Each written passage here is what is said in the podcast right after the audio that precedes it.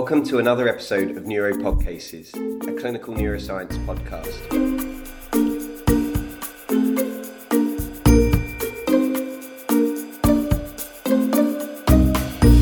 Hello and welcome to another episode of Neuropod Cases. Uh, I'm delighted to be joined again by Dr. Regan Cooley, who is a neurologist with a special interest in stroke neurology. Hi, Regan.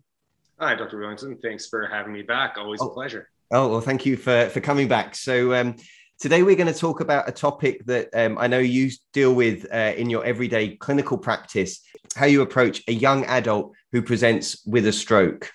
Um, so, to get things started, I thought was a roadmap for the episode. We'll start by talking about what we mean by uh, young stroke uh, in, in an adult, and then talk about some of the sort of clinical clues that can uh, can help differentiate a stroke from some of the mimics in this age group and then we'll talk about some of the etiologies and end with a couple of uh, case discussions.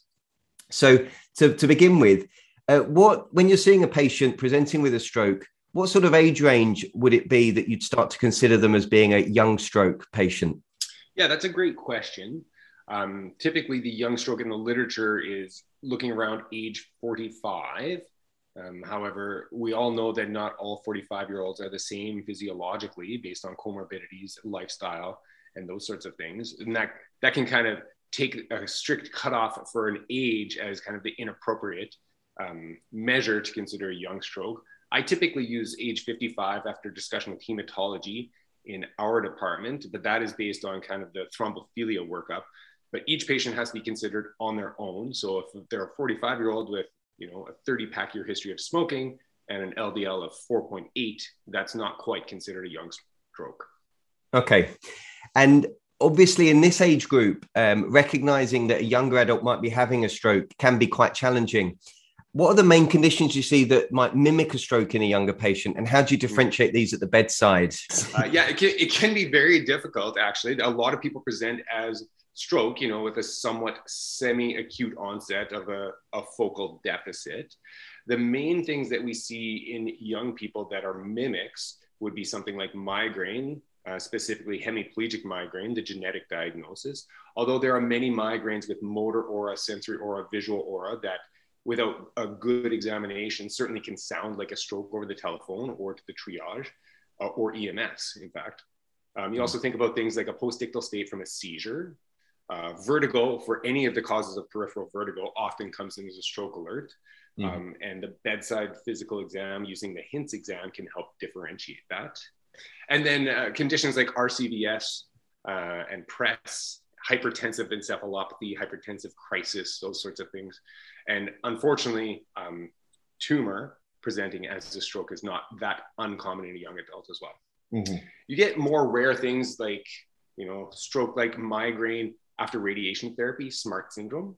Mm-hmm. Uh, and often uh, you do get kind of neuropsychiatric presentation and functional neurology uh, with significant overlay. And you can use things like the Hoover sign, inconsistency, um, downgoing plantars, or the inconsistencies to their facial droop where it appears they're pulling their lips down rather than, you know, true weakness.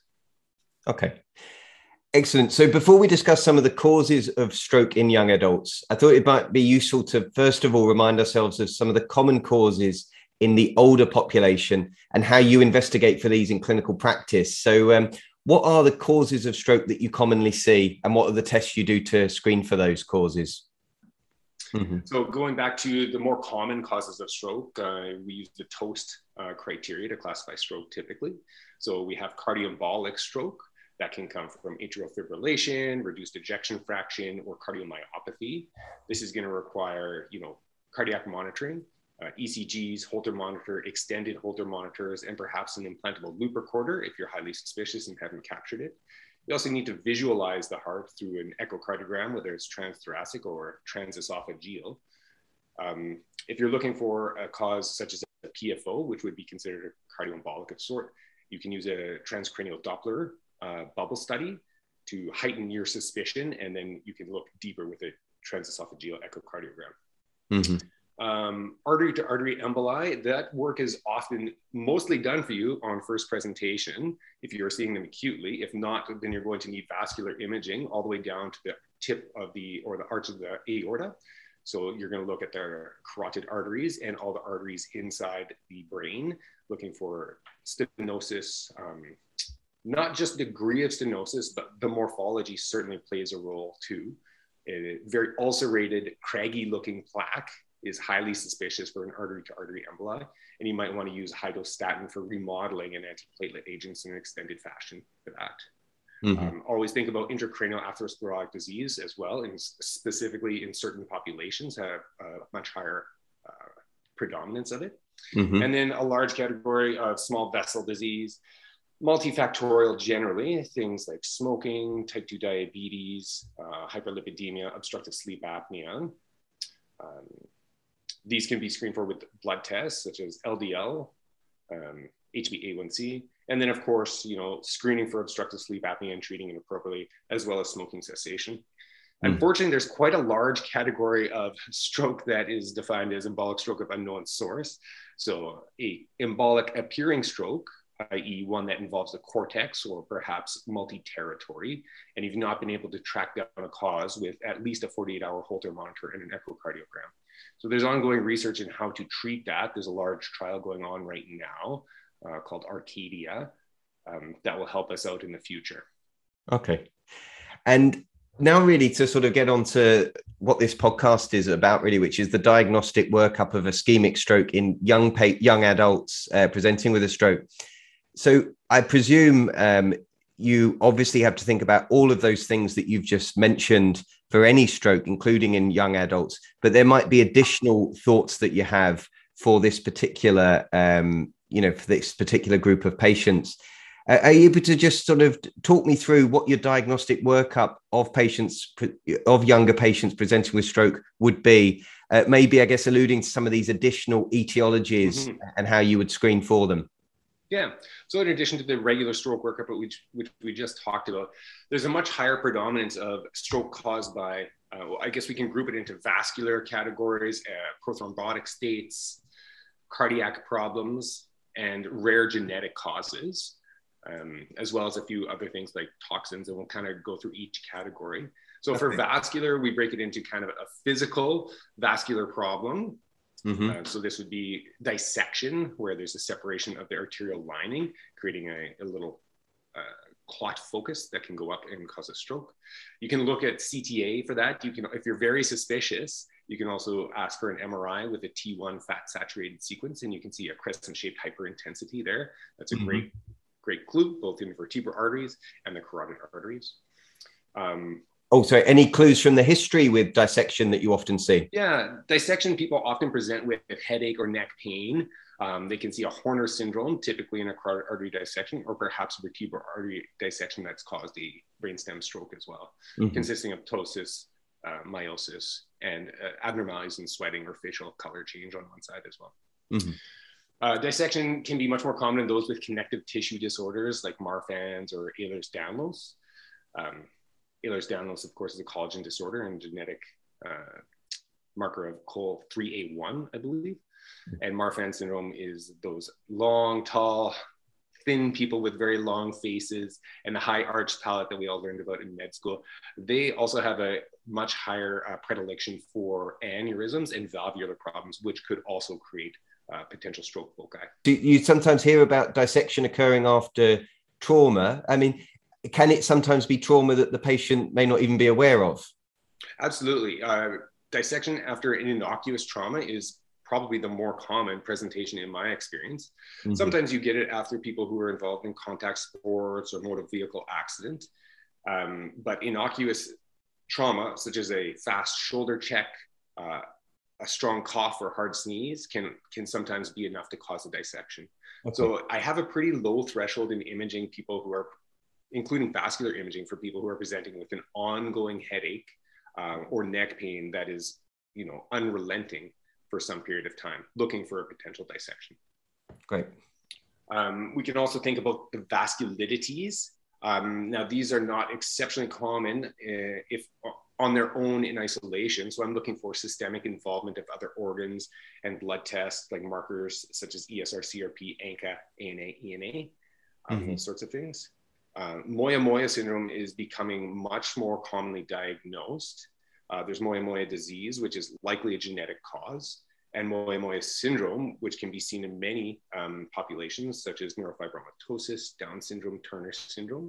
Mm-hmm. It's much higher in things like sickle cell and thalassemia. Um, also, the other culprits uh, for stroke causes can cause a moya moya like presentation, such as poorly controlled diabetes, hypercholesterolemia, smoking, and then some drugs like cocaine and methamphetamines.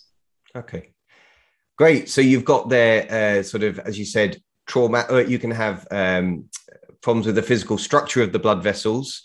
Um, or you can have uh, problems of the blood vessel themselves, either an inflammatory or non-inflammatory arteriopathy. And it sounds like um, if not done already, in a young stroke patient, getting good vascular imaging from the uh, arch, uh, so the, from the aortic arch all the way up to the vertex is of paramount importance. Absolutely.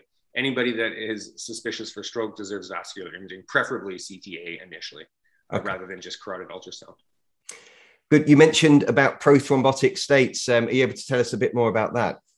Yeah, so some some of the prothrombotic states are the kind of meat of the young stroke workup. Um, there's often discussion between hematology and neurology which ones are applicable. Um, as you know, most of the thrombophilic states that are commonly tested for um, are venous events rather than arterial. So then they only kind of apply if you can find a right to left shunt, i.e., a pulmonary AVM or a PFO.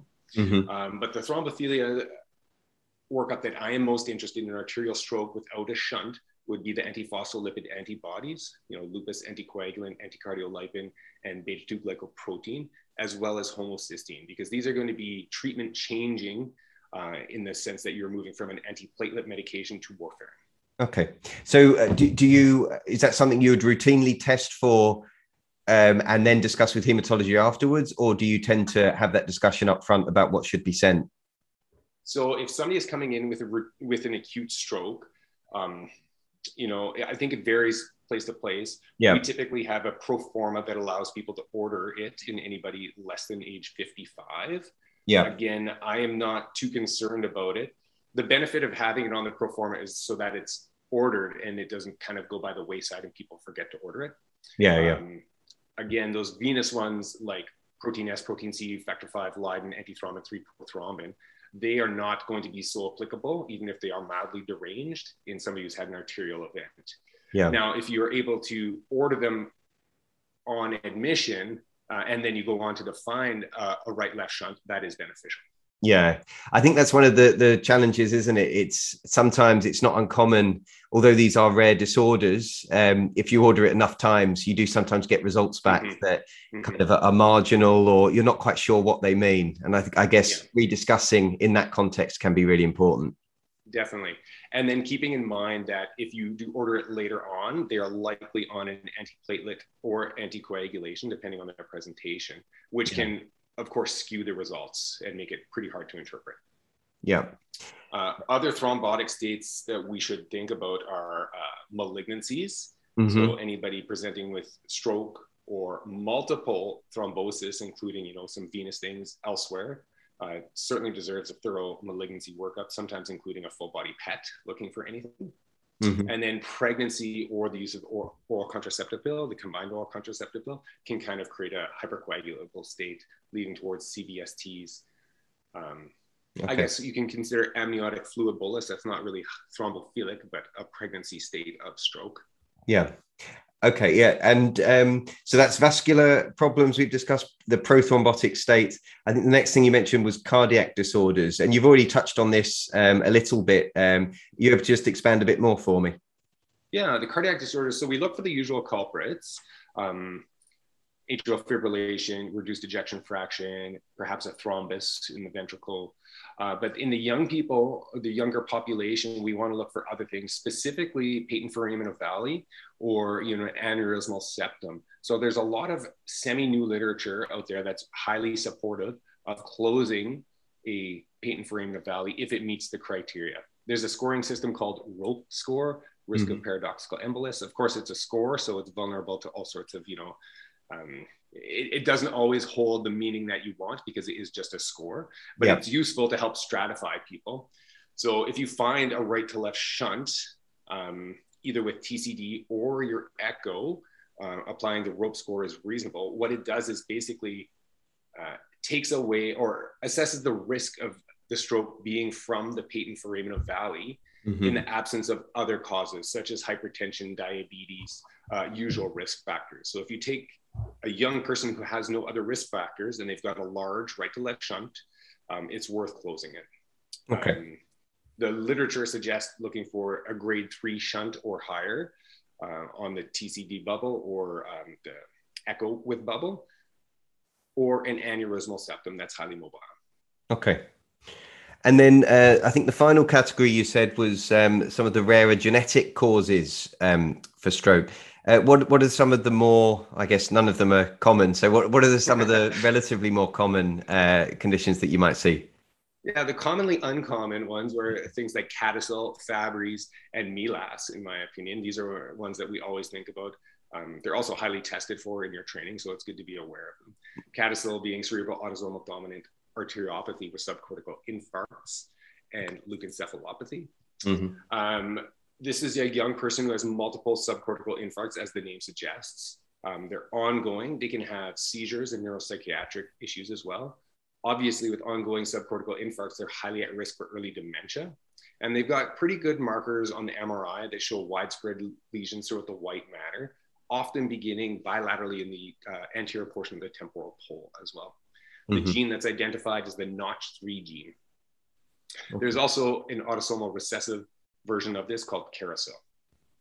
Okay. Much less common. Excellent. So that's a, that's a very thorough uh, sort of overview. And I guess you know, as you said at the start, the there are kind of no two um, patients the same with this. So it's not a case of you know one size fits all just because they're a young person, and it's about thinking about it for that specific patient. What's the what's the cause for them? Um, just to run through a couple of cases, if that's okay. So. Um, mm-hmm I've got a 24 year old male who's presented to hospital having woken up with weakness affecting the right side of his face and arm. And he's also noted to have an expressive dysphasia. He's otherwise fit and well and is a keen sportsman, plays rugby, and no other significant medical history. The day prior to presentation, he mentioned to his girlfriend he was going to get an early night as he was complaining of a new headache.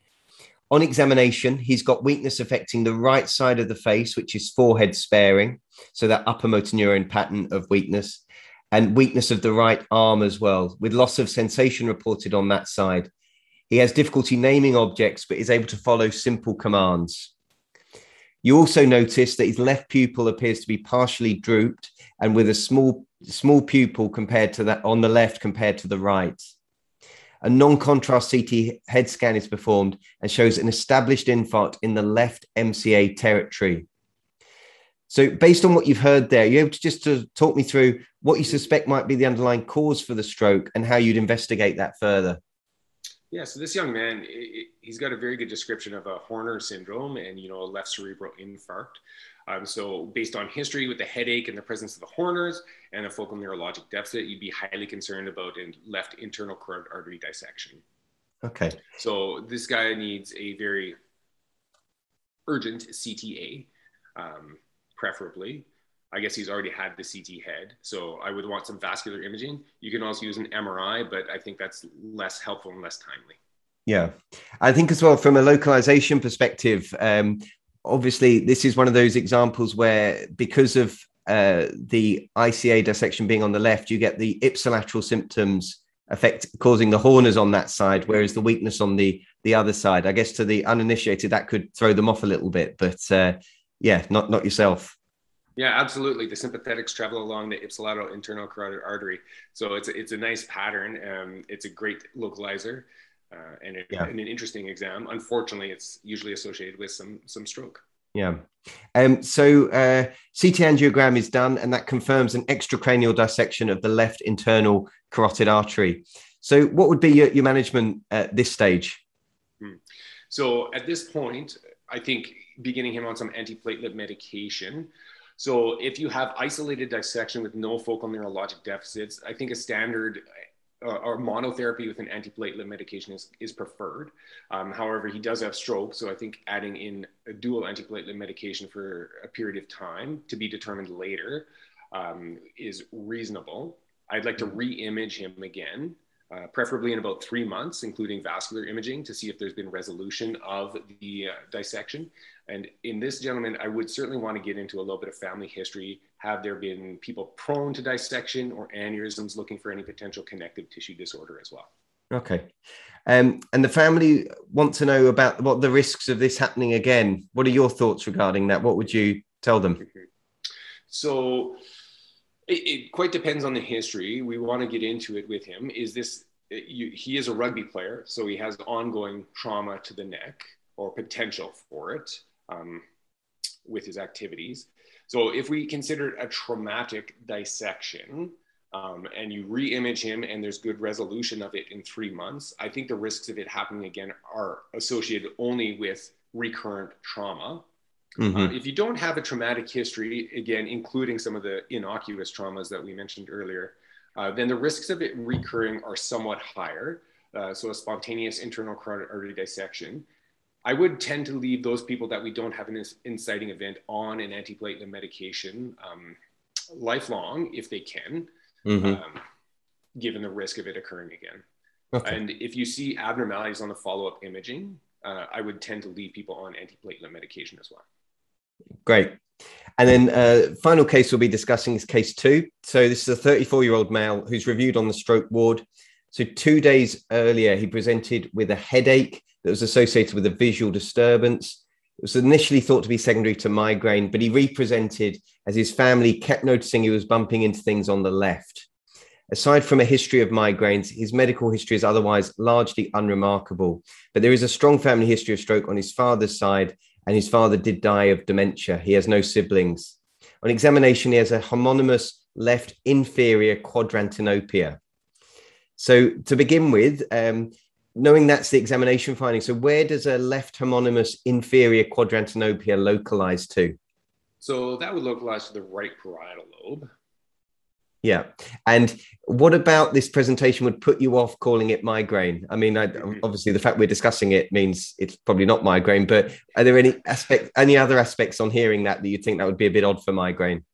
Yeah. So some of the history certainly is off-putting for migraine. Unfortunately, a lot of young people um, that present with stroke. Headaches are more common with stroke in young people. It isn't picked up initially because it is thought to be migraine, especially if they have a history of migraine. Migraine with aura is a vascular risk factor um, mm. and higher risk of stroke. But what is abnormal for him, is, I think, are two major things. The persistence of a deficit um, mm-hmm. certainly wouldn't be in keeping with migraine. Typically, visual aura resolves, you know, within a couple hours, and then it follows the typical history of development of headache. So mm. something that's been going on for him for two days it, that would likely not be a headache or a migraine, a hmm. migrainous mm. phenomenon of the visual disturbance. And then the aspect that it's more like a negative phenomena rather than a positive phenomena. Typically, migraine has a positive aspect to it. So, you know, scintillations or colors or mm-hmm. wavy lines on in the visual field or sensory symptoms that are positive, such as tingling versus absence of visual input or absence of feeling.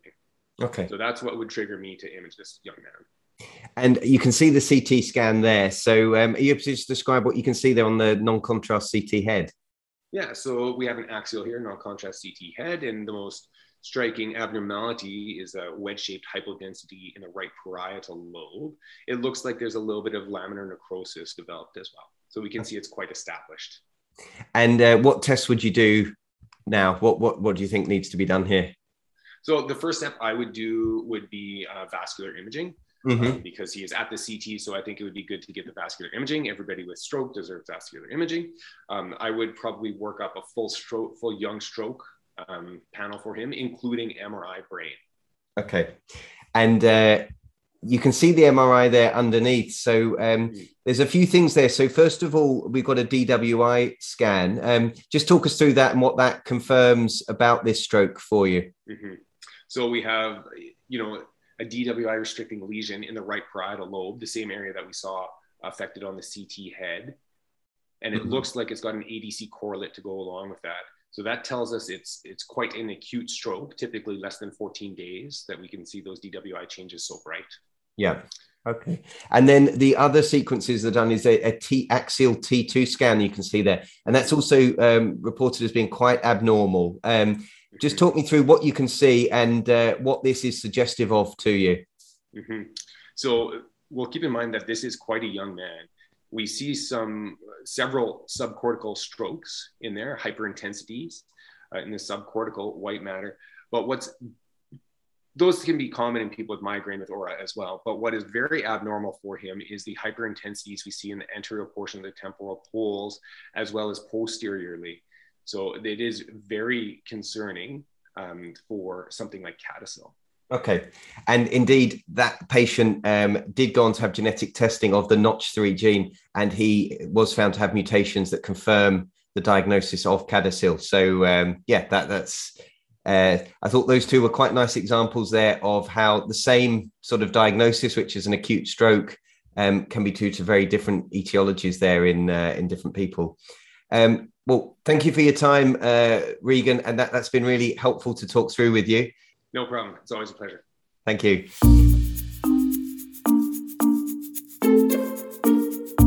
Thank you for listening.